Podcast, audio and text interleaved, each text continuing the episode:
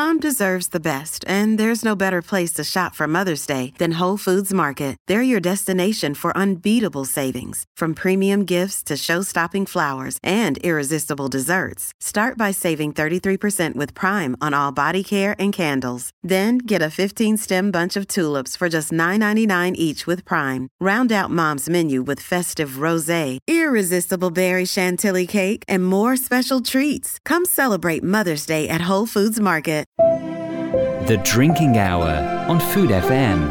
You're listening to The Drinking Hour with David Kermode in association with the International Wine and Spirit Competition, using the best in the world to judge the best in the world. Hello and welcome to The Drinking Hour here on Food FM with me, David Kermode, and we're up to episode 36, incredibly, which means it's now the end of our third series. So for this edition, we've curated a collection of our best bits, the highlights of Series 3. We'll talk to The Telegraph's renowned wine critic, Victoria Moore, about her latest book. The president of the DO Cava, Javier Pages, will tell us about the changes he's overseen to the rules governing the med's distinctive sparkling wine. Celebrated as the godfather of Spanish cuisine in the UK, José Pizarro will tell us why he made London his home. Amanda Barnes will extol the virtues of South America's wines, the subject of her new book, plus Greg Sherwood, MW, on the wines of South Africa. And all you need to know about vermouth, we'll hear from Roberto Bava of the legendary Cocchi. The Drinking Hour on Food FM.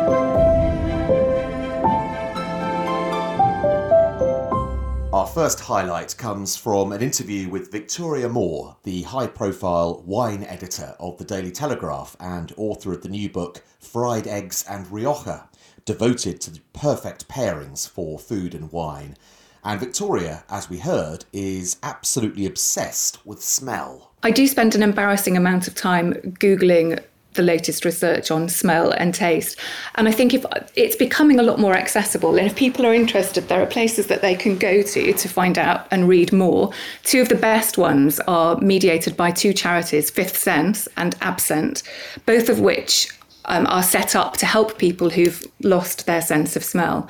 And they host seminars, they print kind of précis of the latest research, and just generally act as forums where people can discuss the advances in smell science. Well, that's great those organisations exist, because I was an early adopter of COVID-19, I'm afraid to say. I got it along with various members of the wine trade, I think at the Washington State Tasting in March 2020. And I spent 10 days with anosmia, not at the time really knowing what that was, because it was not listed as a symptom at that point.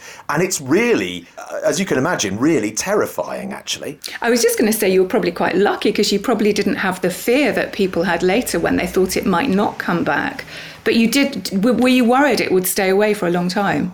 Well, no, you're absolutely right. I was less worried because I didn't know it existed. So therefore, I just assumed it was a temporary phenomenon. And because people weren't really talking about it at the time, then by the time I really discovered what it was, my sense of smell and taste had fortunately come back. So I was very fortunate, actually, yes. I remember once interviewing the nose for Chanel, or the former nose for Chanel, a guy called Jacques Polge, and he had just suffered from post-viral smell loss, which, as you can imagine, had sent him around to every private doctor in Paris practically, desperately in search of a solution. But he, like you, his had then come back within a couple of weeks. But I interviewed him shortly afterwards, and he was still a little bit shell-shocked about it.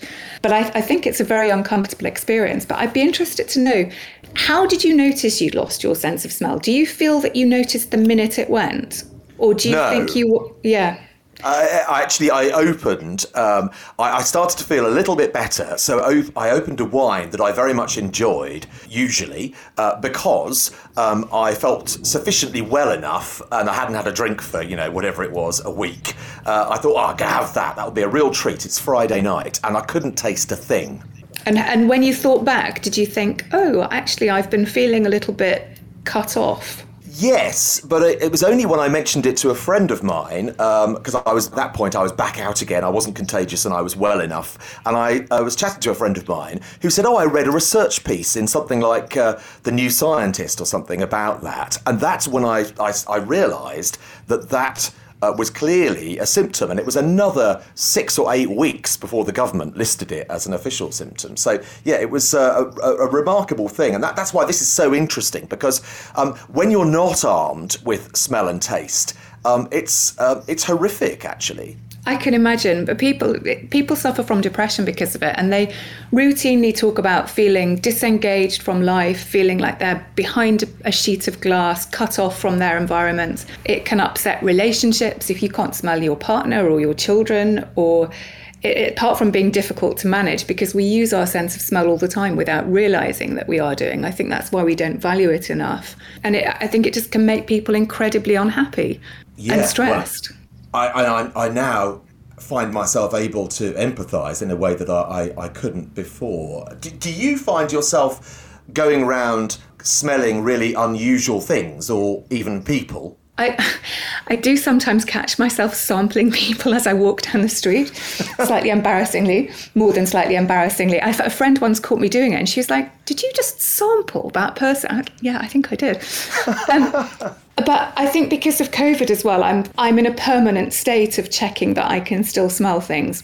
There's a theory that one of the reasons why we sometimes take a long time to notice that our sense of smell has disappeared is because you inhale and you smell and you take in some air and some aroma particles, and then you exhale and it goes out again. So it's this kind of on-off sense, which makes it harder to tell when it's suddenly not there. So you do have to keep checking. But no, I smell. But I think this. I'm very dependent on my sense of smell for my mood. If I'm feeling stressed, I might wander. I live quite close to the Thames, and I might wander down to the river, and I just find that very sort of oceanic, that slightly muddy, slightly saline smell. For some reason, I just find it really relaxing. I don't like it if my house smells wrong. I don't. You know, I notice if my child's ill, if she smells wrong. We used to call it at home poorly smell. We weren't allowed off school unless we had what my mum called poorly smell. She would sort of sniff us to check that we weren't making things up. I feel as if my whole life is lived through my sense of smell. I'm not a very musical person and I'm not very visual either, so it all comes from that. Yeah, I'm similar in that I can come into the house sometimes and my partner will be baffled as I go around going... There's something that doesn't smell absolutely quite right. It's not wrong necessarily, but it's just different. It's really... Do you think that's because we work in wine, or is it just the way we're built? I think we work in wine because we're like that. Or at least in my case, it wouldn't have worked for me, wine, if I hadn't had that great big attention to the sense of smell. Because I definitely came to wine through smell rather than to smell through wine. And I think some people perhaps are the other way round. But just noticing how much people use their sense of smell, it just never stops surprising me. So I remember, and using it in a very everyday context, but it's a kind of superpower, isn't it? It does amazing things. It tells us such a lot about people. So a few weeks ago, I walked outside my front door and said hello to a lady who lives down the street and completely freaked her out because actually she was behind the hedge and I couldn't see her. But I hadn't noticed I couldn't see her because I could smell her perfume and I knew she was there. I once picked my daughter up from nursery and said, oh, she's not got the right cardigan. This isn't hers. And it was unusual because none of her clothes had a name tape in. Nobody bothered with that at nursery. But she never, ever, ever came home with the wrong clothes. And her teacher took the cardigan off her and just instinctively put it to her face and went, oh, no, you're right, that's Charlotte's. And I looked at her and I said, Is that what you do for all the children in your class? Is that how they have the right cardigans? And she just kind of thought about it and she said, yes, it is. I thought it was an amazing example of the sense of smell being used without... She hadn't stopped to consider it. She wasn't conscious of what she was doing, but she was there sniffing the clothes and giving them to the right person. Fantastic. Much easier than sewing in name tapes, huh? Yeah, I'll say. Yeah, you're right. It's a superpower. I love this idea of smell man or wafter woman, you know, as a sort of superheroes. But... You could have gone down the route of doing the Master of Wine with your knowledge, experience, and your very acute olfactory skills. Instead, you went for a different kind of master, a master's in psychology. Why did you do that? I didn't think that the Master of Wine would make me very happy. And I've always been interested in wine and from the perspective of the person who's drinking it and what's going on in their head and what's going on for them when they open a bottle of wine. And I thought that psychology would play into my interests much more. I'm interested in the choices people make, how their perception works, all of these things.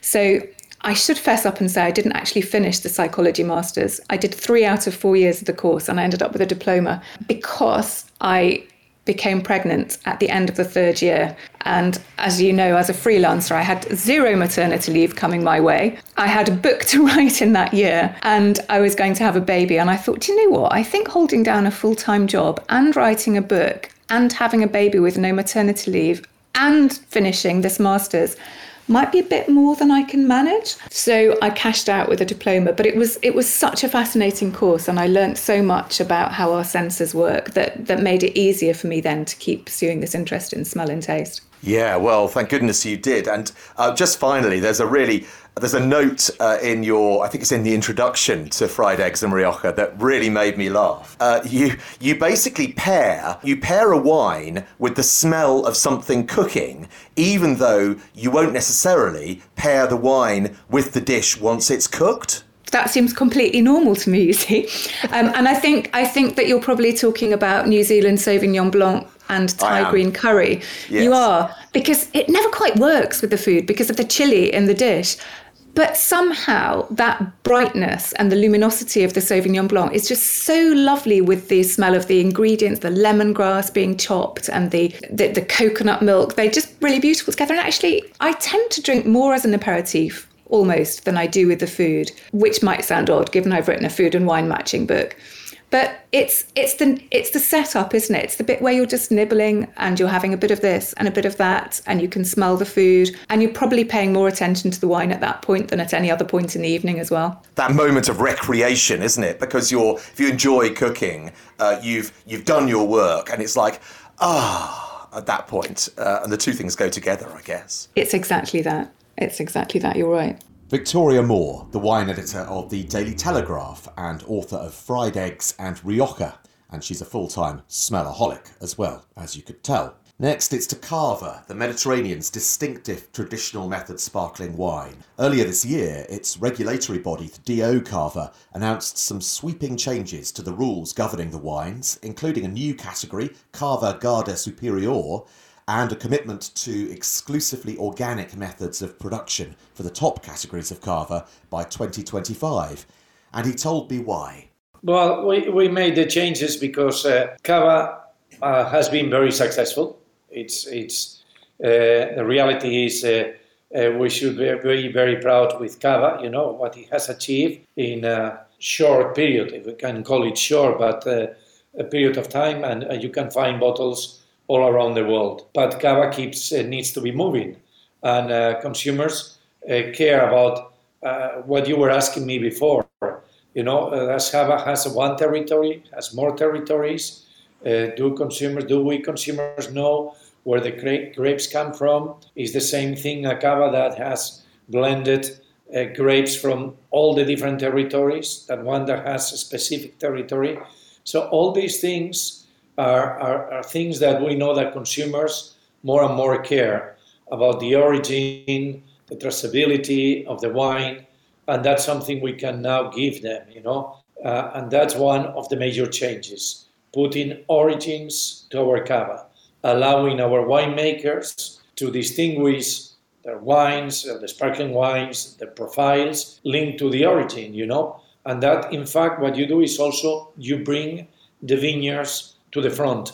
You bring the land to the front, because now we'll be able to attach the vineyards, the grapes to the wine consumer. So that was an important step. The second step is we have also added more hierarchy to Cava. We already had some hierarchy because we have Cavas. That was one step. You had Cavas Reserva, you had Cavas Gran Reserva, and then you had Cavas de Paraje. So you had these different cavas. But what we have done is we have made a sort of kept the cavas as they are. Now they are called Cava de Guarda, and the name Guarda is been added because maybe not in all the languages it will be easily understood, but within time we believe it will. Guarda means that cava has been aged at least for 9 months in the bottle. And that's already a big step. You're not talking about, as I was saying before, a sparkling wine that's been produced, fermented in a tank or in a different way in a short period of time and has not been left in the bottle aging. So this one has been aging. So it's a Cava de Guarda. And then we have the Guarda Superior. And here we have more a specific normative, like all those cavas de Guarda Superior, and that's starting with Reserva and above. They all need to have lower yields.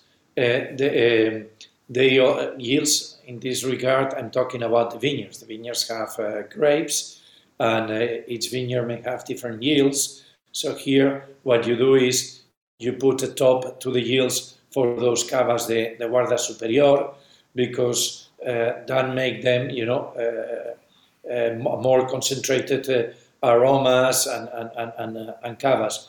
We also, what we do is they need to be sustainable. It's an important part of what the DO is going and moving, because we know that consumers care about sustainability too.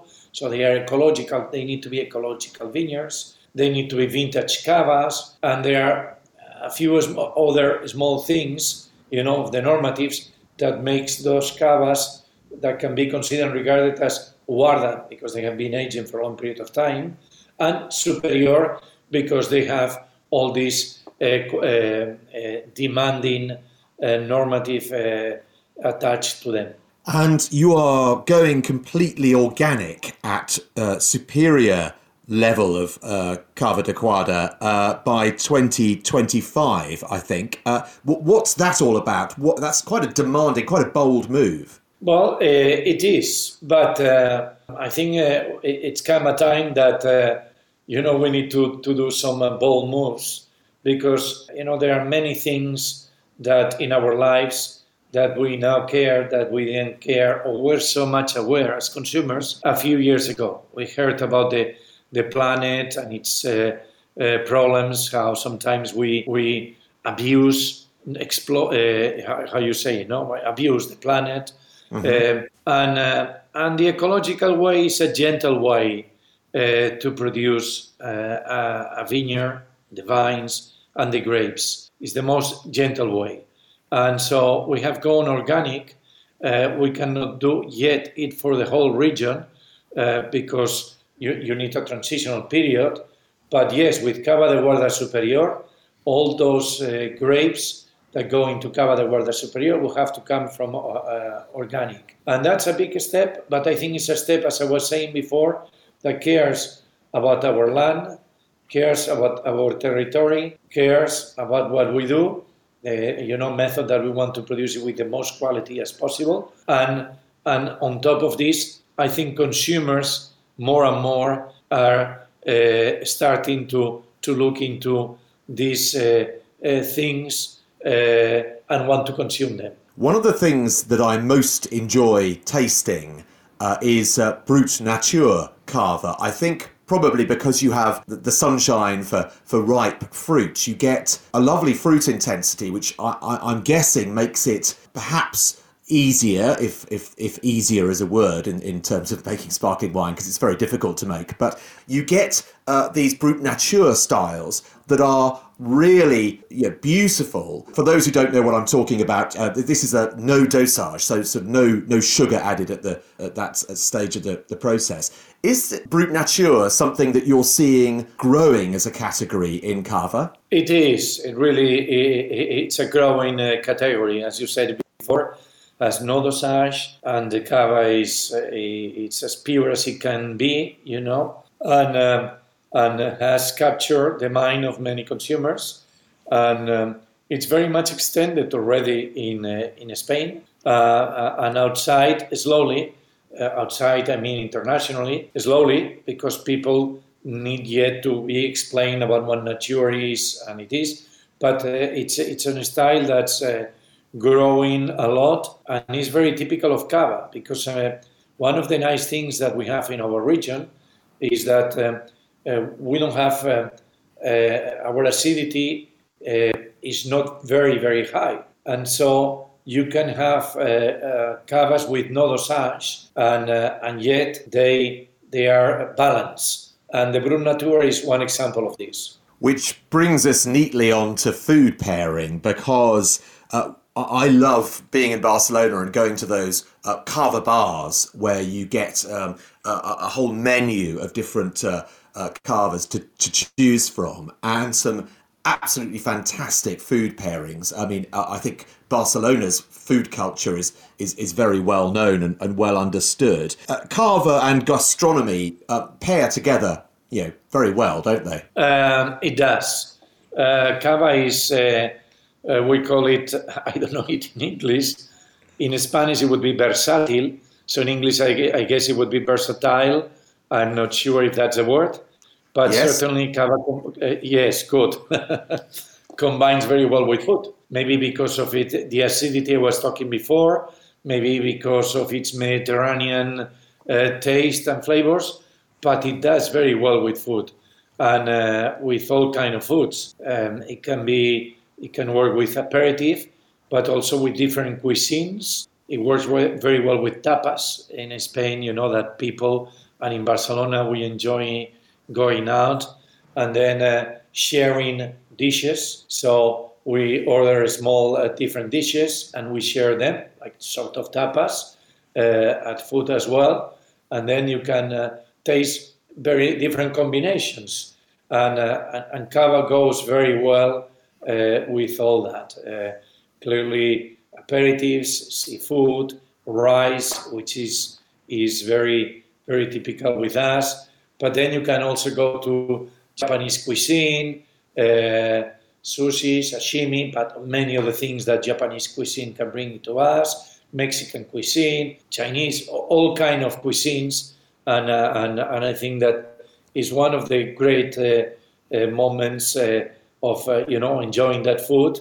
And then at the same time with a glass of Cava. And do you have a favourite? I know you're not allowed to have a favourite Cava because you represent them all, but do you have a favourite food pairing with Cava? Well, it's just because I'm a fan of, on weekends, I love paellas and rice, So, because I love paellas and rice, I cannot have a paella without a Cava.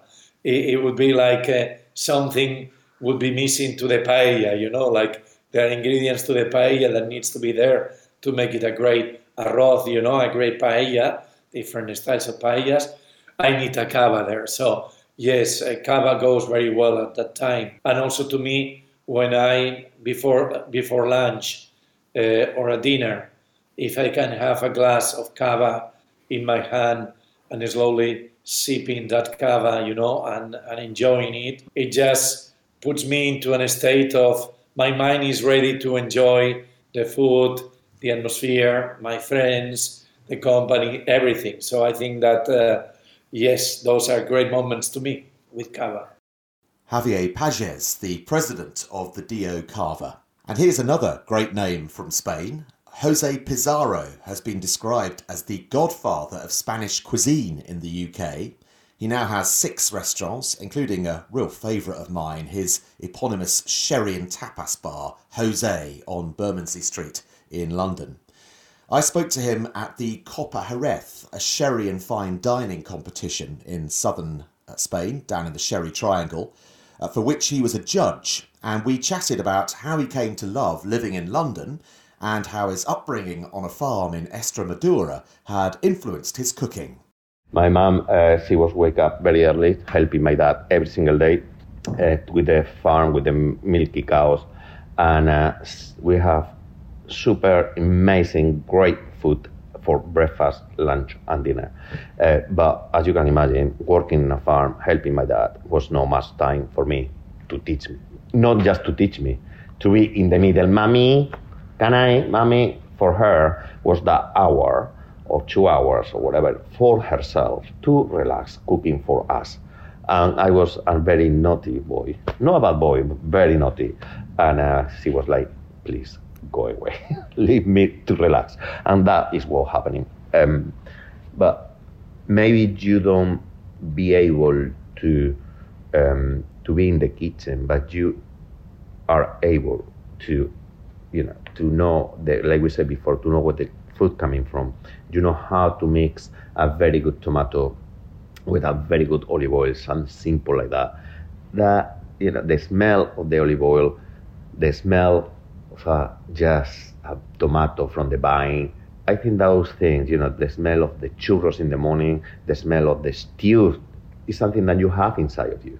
You doesn't maybe see what is going on, but is you are learning. It's what we say before.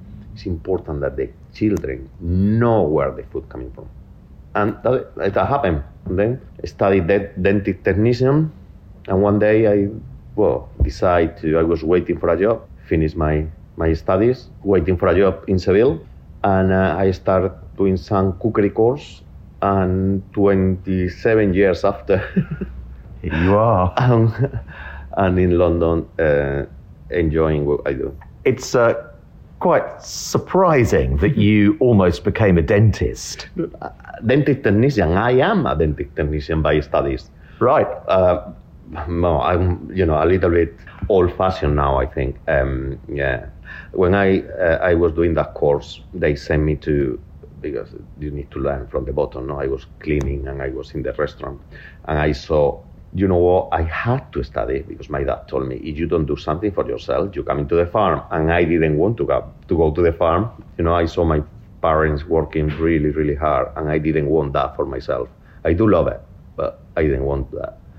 And I saw to be sitting in a desk, looking to tooth, or be in a kitchen, seeing people, talking with people, that smell, that remind me, my mom doing you know, whatever she was doing, that was absolutely changed my mind to, I really don't want to be in a desk. I love people. I need to, you know, I grow with people. I need that kind of intimacy, to say, you know, in the kitchen, when we spend more time than with your partner, really.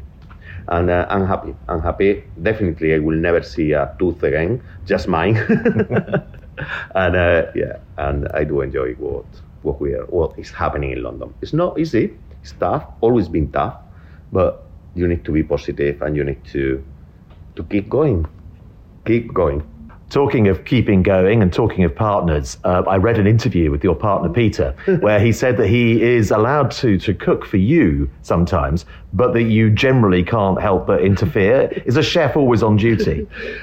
You know, this time that we spend more time together in the house, and definitely he's a very good baker, and I leave him to do the baking, and he left me to do the cooking. He helped me. He cooks sometimes, and he does very, very well indeed. But yeah, I think our roles are very clear in the kitchen. He's the baker, and the savory, really, and we respect each other very well now. You mentioned the pandemic there, and of course that has been.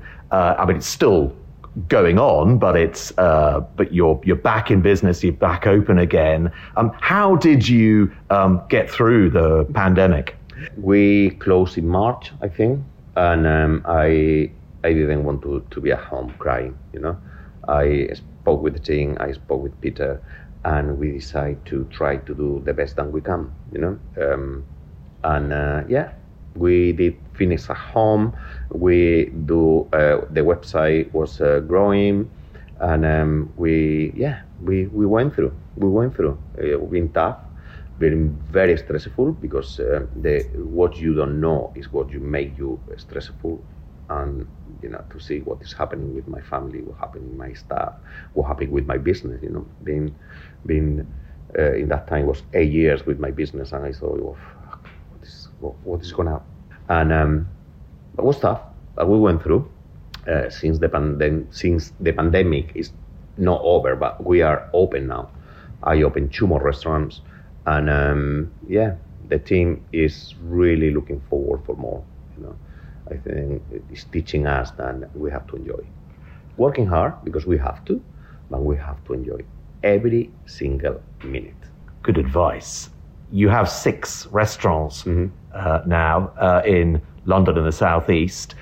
Tell us about the 2 most recent restaurants, because people may not be aware of those.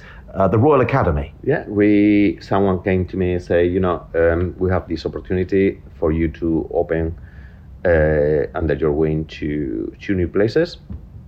I love art. I think the kitchen and the art and the museum is where I feel comfortable, where I am learning, where are my feelings coming.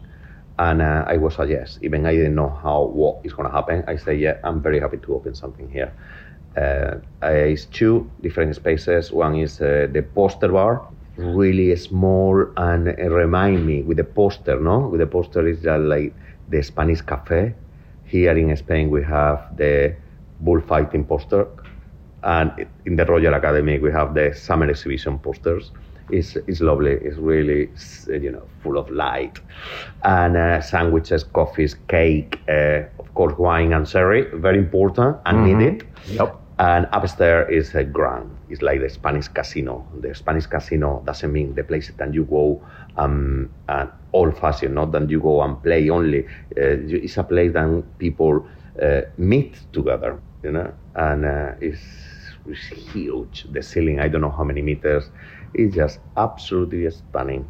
And we do there what we do almost the same in another restaurant, just representing our philosophy of quality, great food, great wines. And that's it, really. I'm very happy there, very, very happy. And yeah, good reviews, touching good, and yeah, happy customer.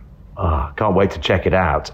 You've also taken on the pub. You have a pub in Ischia, which, given that the pub is that most British of traditions, that would surprise some people. I always say pubs are like the Spanish local bars. It's the place where locals go and meet, you know? In here, well, in Spain, we have the caña, the little beers, and in the pubs there you have the pints, you know. We have that kind of a place to enjoy and meet people, meet friends, and go with your family. I think it's quite related. We have tapas in my pub, but we have a very amazing fish and chips. Scotch egg are absolutely stunning. And in the beginning the locals, because it's a very local pub, they were looking to me and say, what this Spanish guy is going to do in my pub, because they're their pub. And very happy. And I feel like I'm my little local in the country, really. And are you getting the locals in Ischia into sherry as well? Oh yeah, definitely. It's very well, it's a lovely area where people do know already about good quality of sherry. That was, for me, was quite easy to go there, no? Yeah, the sherry definitely is important for me. Final question, what's your favourite British dish? It's so many, like we say. I'm very proud of my Scotch egg, you know? Pies is a lot, but now we do Scotch egg. And before with Iberico por meat, and jamón ibérico, and morcilla, black pudding, and that was, you know, cut it, see the yolk running out with the Spanish smell, was absolutely amazing. And now we do with the chorizo. And again, you know, when you just cut the Scotch egg, you see the egg running and the aromas of pimenton with the paprika coming out. I'm happy with that. You're making me hungry again. Jose, thank you very much indeed. Thank you, my friend. Thank you very much for having me. The Drinking Hour on Food FM.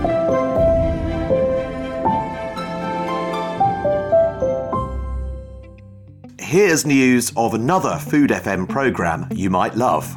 Thank you, David. I'm Jenny Linford from Food FM, and I'm exploring the world of cheese, from brie to parmesan and everything in between. So after enjoying The Drinking Hour, why not listen to my series, A Slice of Cheese? You can find it on your podcast platform and foodfmradio.com. Now back to David and The Drinking Hour. The Drinking Hour on Food FM. You're listening to The Drinking Hour with David Kermode in association with the International Wine and Spirit Competition, using the best in the world to judge the best in the world. Now, think of the wines of South America, and you probably think Argentina or Chile, maybe Uruguay. But what about Brazil, Bolivia or Peru? Amanda Barnes is an expert on the subject, and she's just launched a book, The Wines of South America, a proper reference tome. I spoke to her about the regions to have on your radar, and we spoke first about Chile and its treasure, Carmenère. You do get two schools of Carmenère at the moment, and both of them can be premium. One is that slightly more peppery, floral, earlier harvested style, which I really like. I think it's quite fresh. It's quite zippy. You know, I love pepper in a wine. You know, for me, I crave some of those pyrocines and peppery notes, because I think they add complexity, which can be absolutely delicious when you pair it with Mexican food or something that has kind of that pepper or roasted quality in it. So there's that school, which is still very modern, like Pumanque, Santa Rita do an excellent example of that style. And then there's the other school, which is, ripening it much more and going for that really kind of, mellow, supple fruit. And rather than that pepper quality, you get this real kind of roasted quality and kind of sweeter spice, that kind of paprika, which is also equally as delicious. And those are often the more premium wines. Typically they will fall into that school, but you can get them on both. And so Carmenère, for me, I love drinking it. And I think it, now we're seeing quite a bit of diversity in different regions. And some winemakers, like Andrea Leon is one of my favourite winemakers, full stop. She's a great lady, really good fun to talk to and drink with. And she's making terroir Carmenères for La Postole. So she's got, 7 different plots, different vineyards, different regions, which she makes Carmenère, and you can really see huge differences between them. And she vinifies them all exactly the same in a very kind of simple, minimum intervention way. And so it really marks the differences of regions. And she's picking them at the same kind of ripeness. So, Carmenère is something that we still need to explore a bit more as drinkers.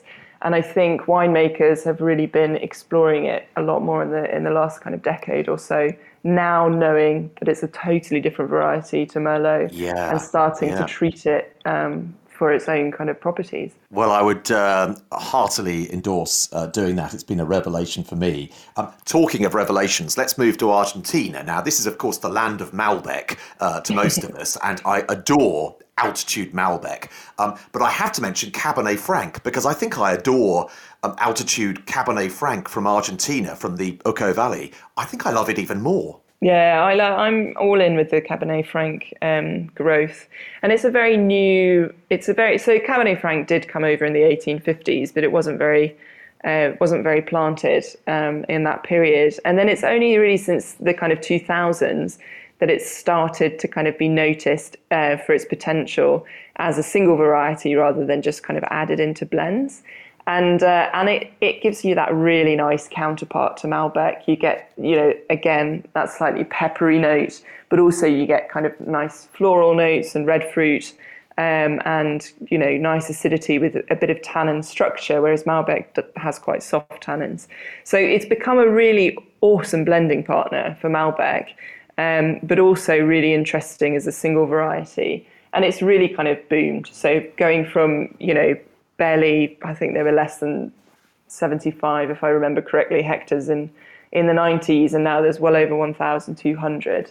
But what's great about Cabernet Franc in Argentina is that it's still limited, and so it's still very much used for the high-end, high-quality wines. It claims the second highest export price after Malbec, so it really is up there in terms of premium wines, and you get some beautiful examples, but not just from the Uco Valley. It was actually Luján de Cuyo where it kind of first took off.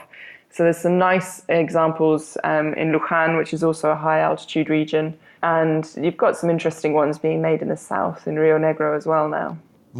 Okay, I'll have to look those out because, as I say, it's a current obsession. You are a huge fan of Uruguay. I love Uruguay. Why? Yeah, why?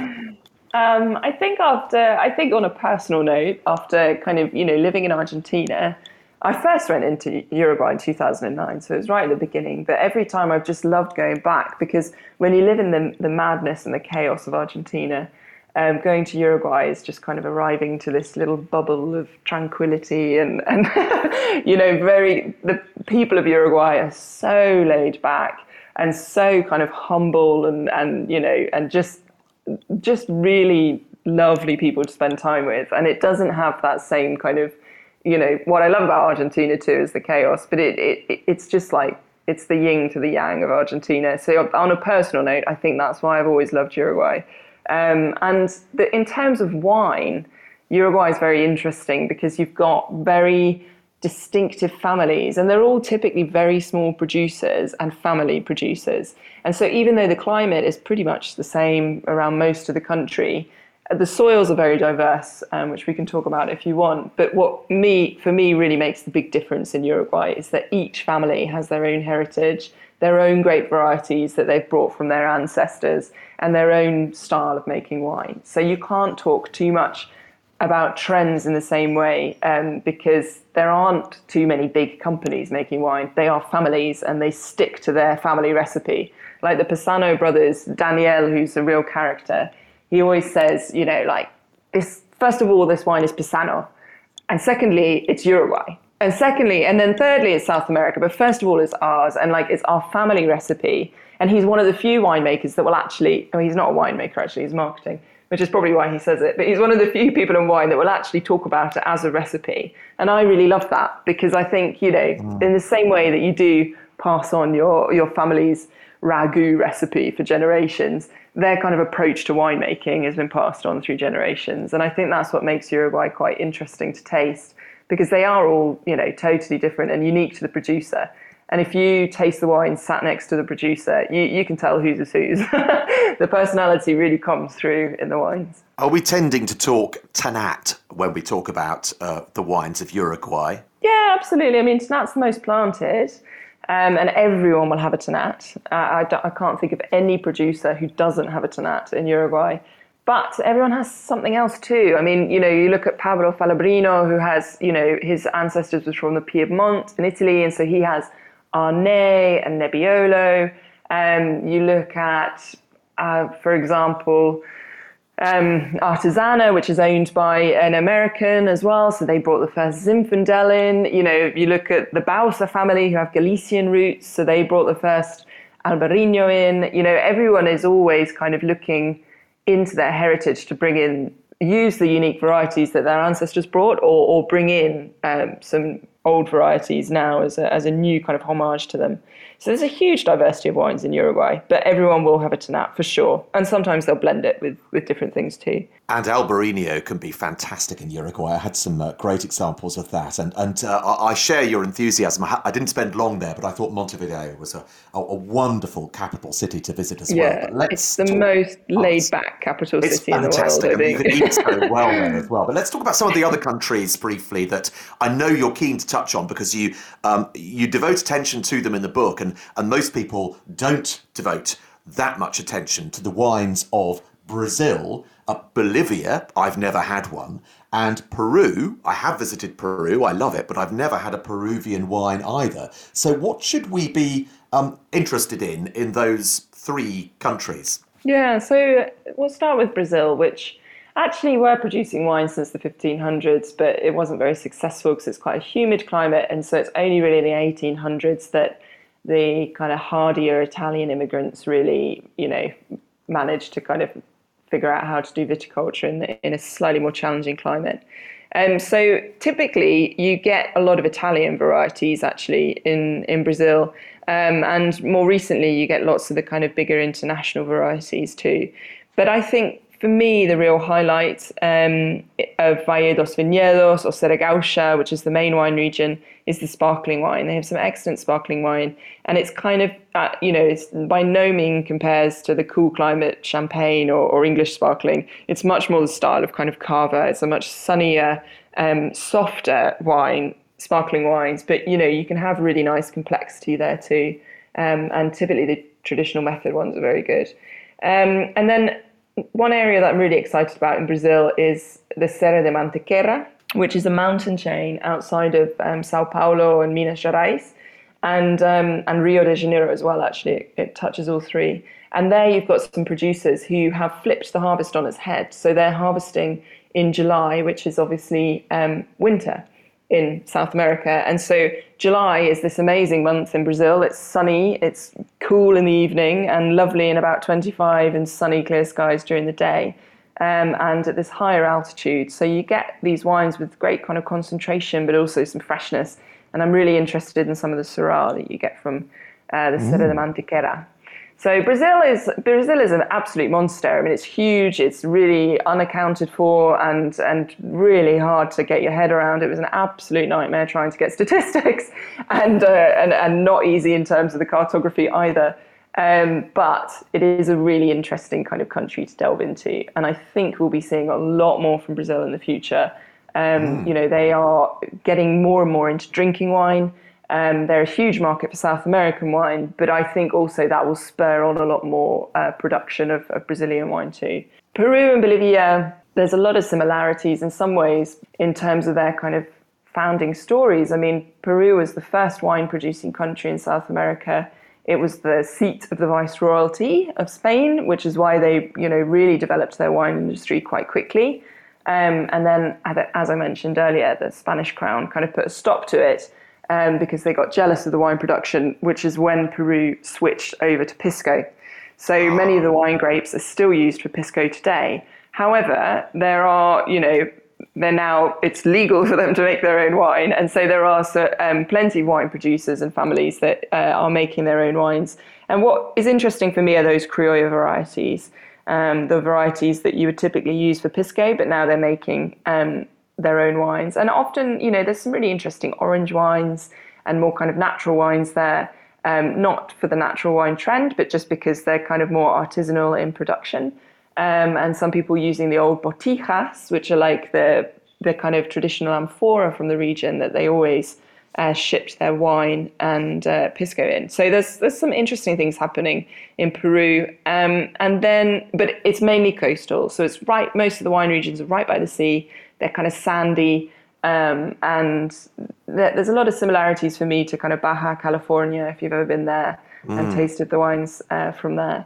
And then Bolivia really developed as a result of Potosi, the mine of Potosi, which Cerro Rico, which was one of the most important mines in the world, and that kind of a huge population developed there in the 1500s and 1600s. I think it was the biggest capital outside of Europe, of that kind of dimension of population at the time.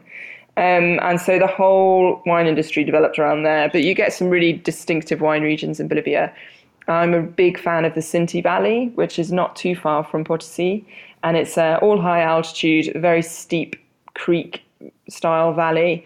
And there you get loads of these old Criollo vines, and they're really quite magical to see because many of them are still cultivated in the traditional way that the Jesuits planted them, 400 years ago. So they're grown around trees, which are their tutor. It's their, you know, they use the tree rather than poles to allow the grapevines to grow up. And so you often get these really unique flavors because the trees are usually molle, which is pink peppercorn. And so it gives you this quite distinctive wine. And so like the Muscat, the Alejandría from there is lovely because you've got this, you know, old vine Muscat. So it's got good concentration. It's got, you know, those kind of Muscat aromas, but they're not too heady at that stage. When it's 200 years old, they typically are a bit more earthy, but with that faint kind of floral note. And then this hint of kind of pink peppercorn, which just makes them super interesting and distinctive. But Tarija is the main wine region in Bolivia. And that's like, for me, very comparable to Salta, really. It's high altitude, high luminosity. And you get these wines where you get intense color, you get acidity, you get alcohol, you get a big wine naturally. And I think Bolivia now is getting kind of better at just kind of allowing, not over oaking that, because when you combine that with too much oak, it's an enormous kind of wine it's to massive. Chew. But when you kind of just let the fruit speak, then you really get the kind of intensity of the place and you can really enjoy that, which is very similar to the wines that you get from northern Argentina. They are intense, but they are, you know, really powerful and quite beautiful in their own personality. Yeah, with that lovely freshness. My goodness me. Well, no wonder you're missing it, because you've really inspired me, and I'm sure you've inspired those listening to visit these places in South America. You need to set up a wine bar in London, please, and have some of these wines, these Bolivian wines and these Peruvian wines. But in the meantime, I mean, if anyone wants me to consult on that, I will happily do it. But I would be terrible behind a bar. I would be sat there chatting the whole time. I can think of no one better to consult. But I know you do that anyway. But in the meantime, I hope the book goes really well. It's fantastic to have a reference tome like this, and I could talk to you all day, to be honest. So thank you very much indeed, Amanda, for coming on The Drinking Hour. No, thank you. Thank you for the opportunity to talk about South America, and I hope that more people explore the wines of the regions, because they are absolutely worth investing in and taking that time to get to know. We shall do that. Amanda Barnes, the author of The Wines of South America, talking about her passion for that continent. And from there to South Africa. Greg Sherwood is a master of wine, and he's a specialist on the country from which he hails. I spoke to him about how he got into wine. Well, I was working with international investment and trade shows, and that led to a move from Cape Town. I was actually working in Washington, D.C. for a year and a bit, moved back to South Africa, took up another position in Cape Town, and while I was doing that, an opportunity which sounded too good to be true in Johannesburg came up as trading polyethylenes and petrochemicals when the oil price was about $24. So a little bit downstream. I wasn't trading oil per se, but just slightly downstream. Interesting career, interesting job, quite stressful. Between, you know, everything's on spot prices, this and that, and trying to get contracts signed for big tenders and for big corporates, and very stressful. And I think just while I was doing that, I was introduced to a few people who were in the Cape Wine Academy, and they encouraged me to start going to some tastings and things, which I did. I did enjoy wine. Obviously, I'd grown up around wine, but I had no academic inclination around wine, but it seemed like a good escape after a long day of kind of work, to just take your mind off kind of the stresses of the day. You know, going to gym wasn't quite enough. It's actually quite nice to just do something that's not so strenuous to get rid of the stress and the of the day. So started wine tasting. That led to me enrolling in the what would be the preliminary of the Cape Wine Academy, which is a bit like WSET now. It's a commencement of basically a 3-year diploma degree. And then it kind of carried on from there. And after each year, you can stop, but I carried on to the next and the next and the next. And my friendship group amongst wine professionals grew very quickly. And then the next thing you know, 3 years down the road, I had finished my diploma, and I thought, well, I think there's maybe more fun to trade fine wine than to trade commodities. So I threw in the towel, went to go and be a best man at a friend's wedding down in the Eastern Cape, and then returned back to the UK in early 2000. Cool Britannia, Things Can Only Get Better, Blair and Spice Girls and lastminute.com float being 200% oversubscribed. You know, it was real kind of dot-com bubble kind of era, and a lot of positivity around, and that also translated into the wine industry. And I think there was if I remember correctly, I mean, the MW was still almost, you know, impossible to get into.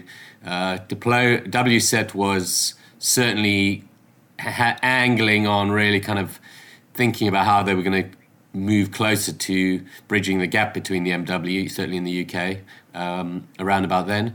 And but the trade was short of kind of really kind of skilled people who had a good business background, but also had a good founding knowledge in wine. A lot of people in the wine trade kind of fall into it from university or working at Oddbins or Majestic or with a degree in English and this and that. But, you know, I had a very good kind of commercial background, which has stood me in good stead over the years. So that's kind of how I fell into it. And I've always had passion for history, geography, travel, and I love the social side of wine, meeting people, buying wine, selling wine. So it's all just kind of the perfect kind of storm coming together and the perfect job for me. So unfortunately, I didn't kind of quite realize this straight out of university, but these things come to you eventually, I think. Well, it was a mix of serendipity and your skill set kind of combining along with your passion for wine too. So that all makes sense.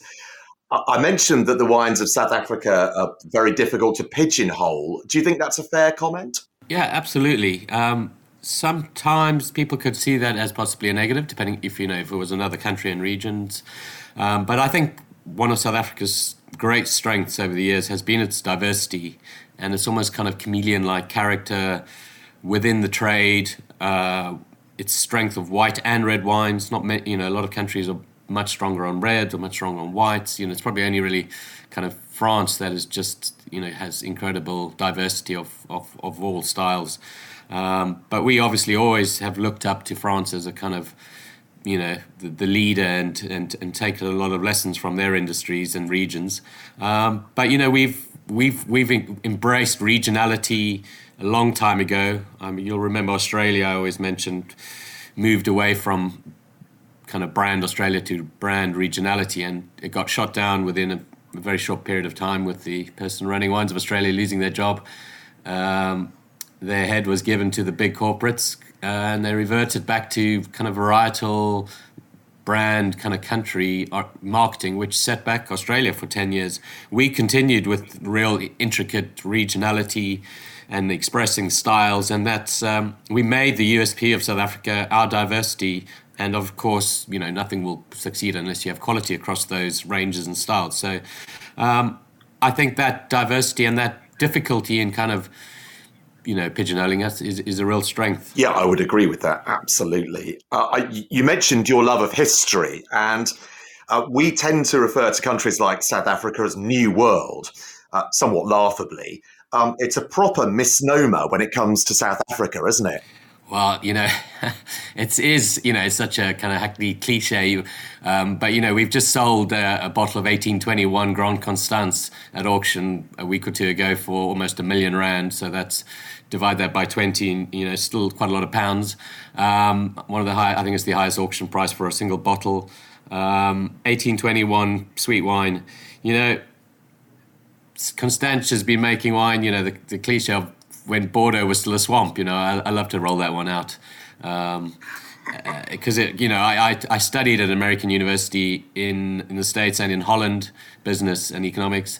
And the Dutch went to Bordeaux. You see all those lovely little canals. I lived in Holland for 5 years.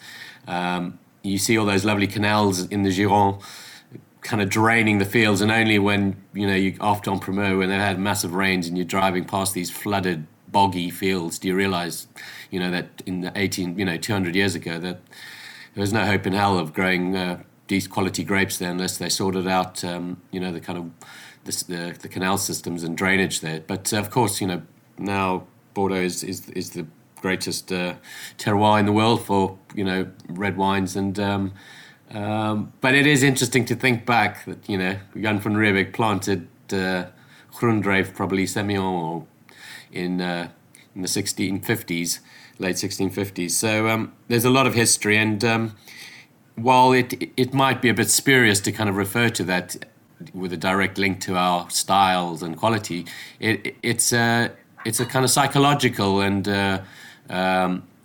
confidence that is there that you can always fall back on when people maybe ridicule your wines or your industry. We're not Johnny come latelys.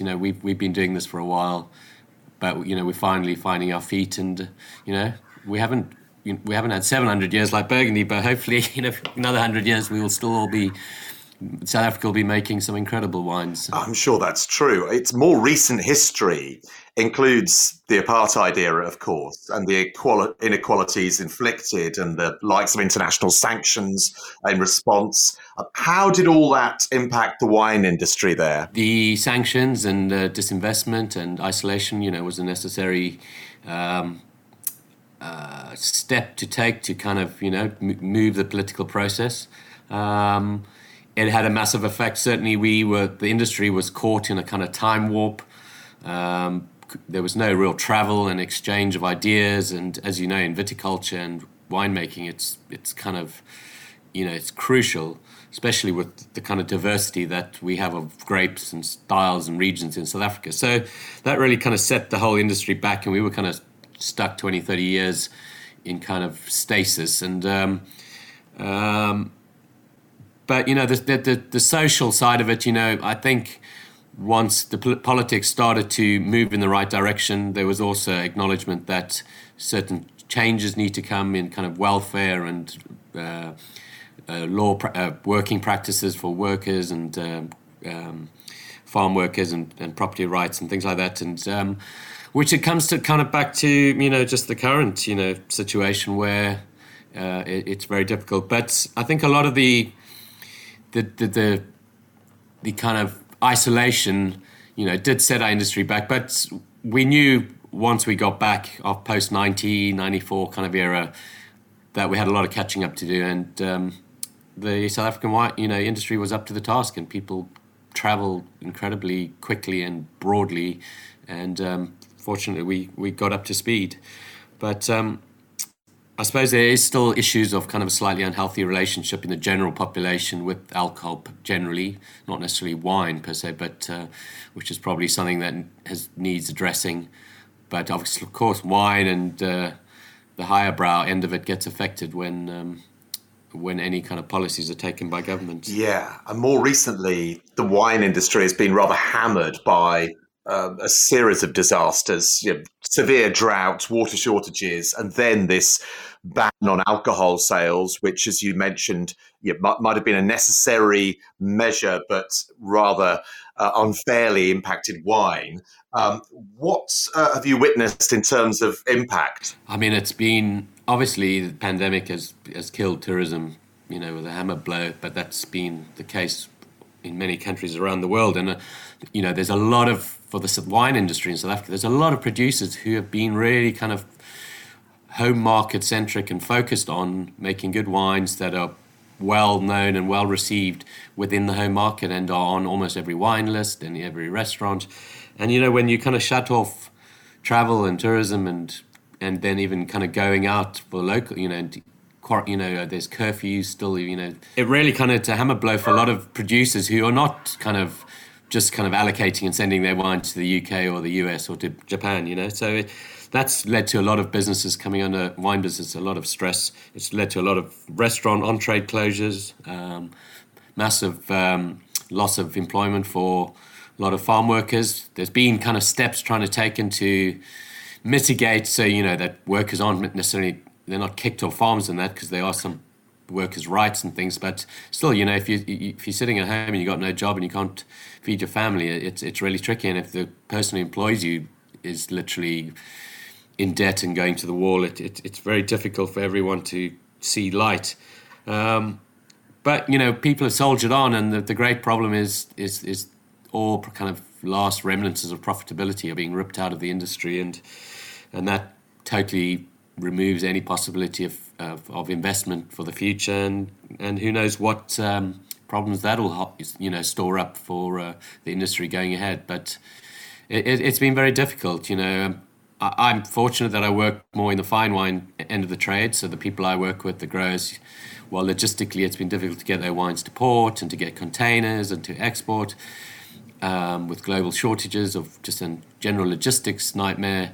They are still making great wine and selling most of their wines and kind of carrying on. But there is a massive segment of the industry, more mass market, main market, that are certainly kind of buckling under the pressures.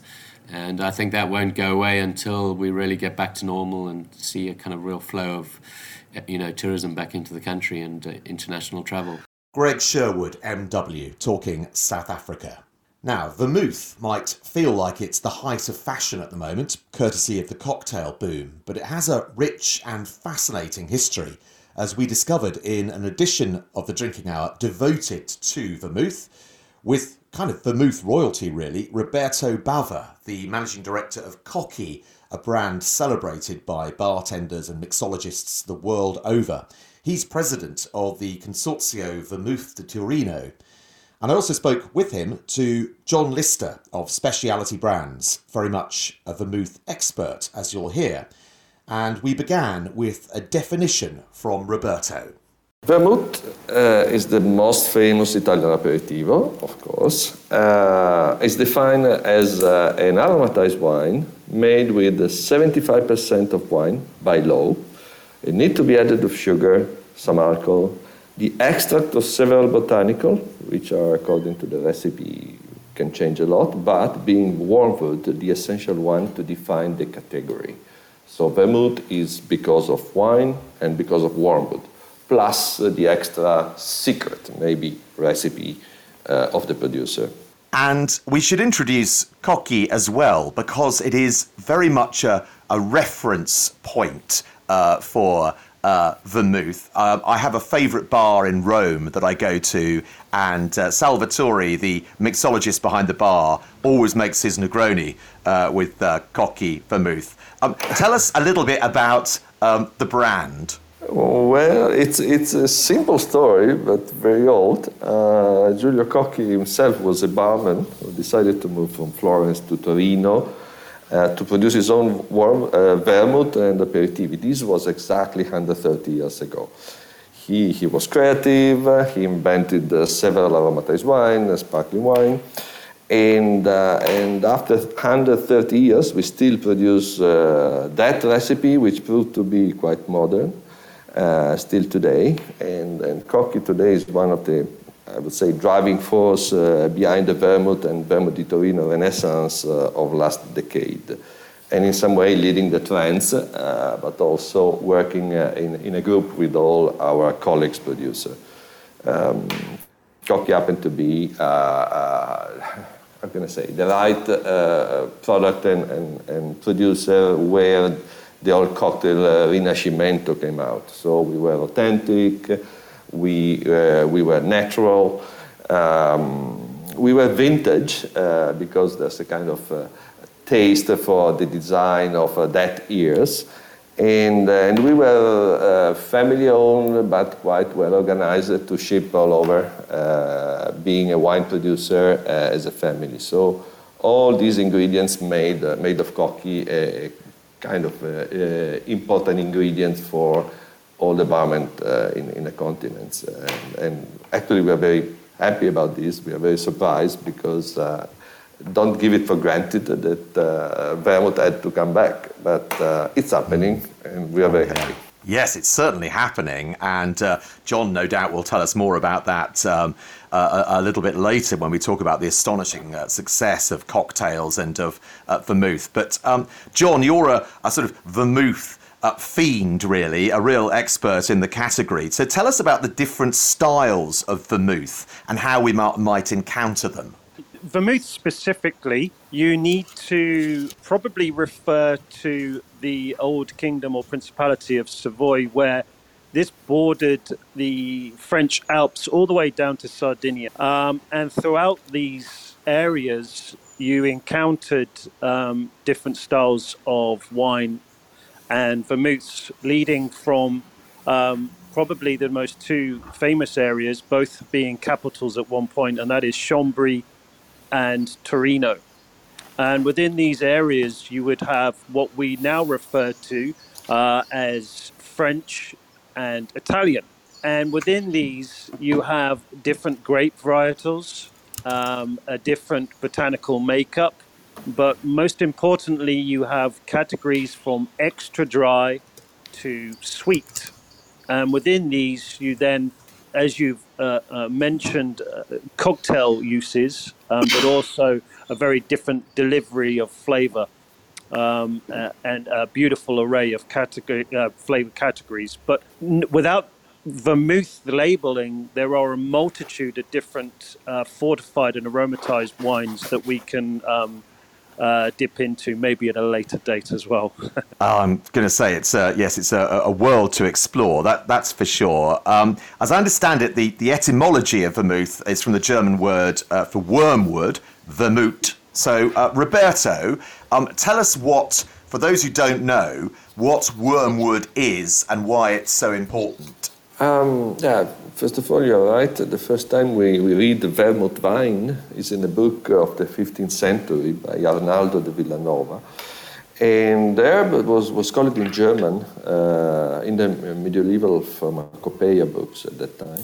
But we also have the Latin name Artemisia absinthium. In the northern hemisphere, there are 200 varietals of it, so it's quite a general bitter herbs, like half a meter high and seasonal. But two or three types are the ones that are used to produce wormwood, to vermouths. And this is the grand wormwood, in Latin is Artemisia absinthium, the Roman wormwood, which is Artemisia pontica, and the third one is used historically to produce the Genepi. So actually these two are the ones, and it happened that Piedmont, the foot of the Alps, is really the place where it sounds to be the best one. Actually, it also produces less alkaloids, so it's quite healthy to the use for drinking. So this is also why Piemonte is the place for wormwood historically. So Artemisia is the ingredient. And it happened that Piemonte is good for some specific product like grapes, and we have the wine, hazelnut, and we have the chocolate, etc. So Artemisia is one of these incredible products that for some reason in Piemonte are perfect to grow. Yes, and that gives us a sense of why it was once an elixir as well. John, wormwood is an odd name in English, conjures up an image of one of our most famous, notorious jails, Wormwood Scrubs. Took me a while to realise why that was so named, actually. So just tell us about wormwood and its importance. As your introduction alluded to, wormwood has been used for medicinal properties for thousands of years, not just in aromatized wines, but as a Brit with these gentlemen Italians here, we've actually, as well as hops, we used to brew wormwood into our beers. So, within the Mediterranean in Europe, it has been a ridiculously prolific botanical that has been, invaluable to our growth as imbibers. But I think the importance of wormwood to us could be summarized as if you were to produce a gin, could you regard it a gin without juniper? And I would say that would be the same as with vermouth. Mm. It is integral to its flavor journey, as is the people, as is the grape, as is its geography. So, it's very, very integral to its journey. The Drinking Hour on Food FM.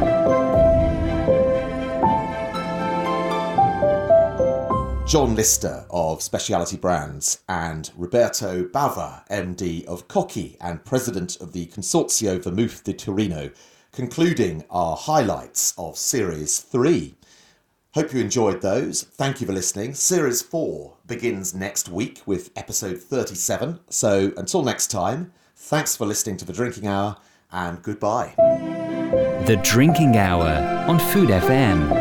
You're listening to The Drinking Hour with David Kermode in association with the International Wine and Spirit Competition, using the best in the world to judge the best in the world.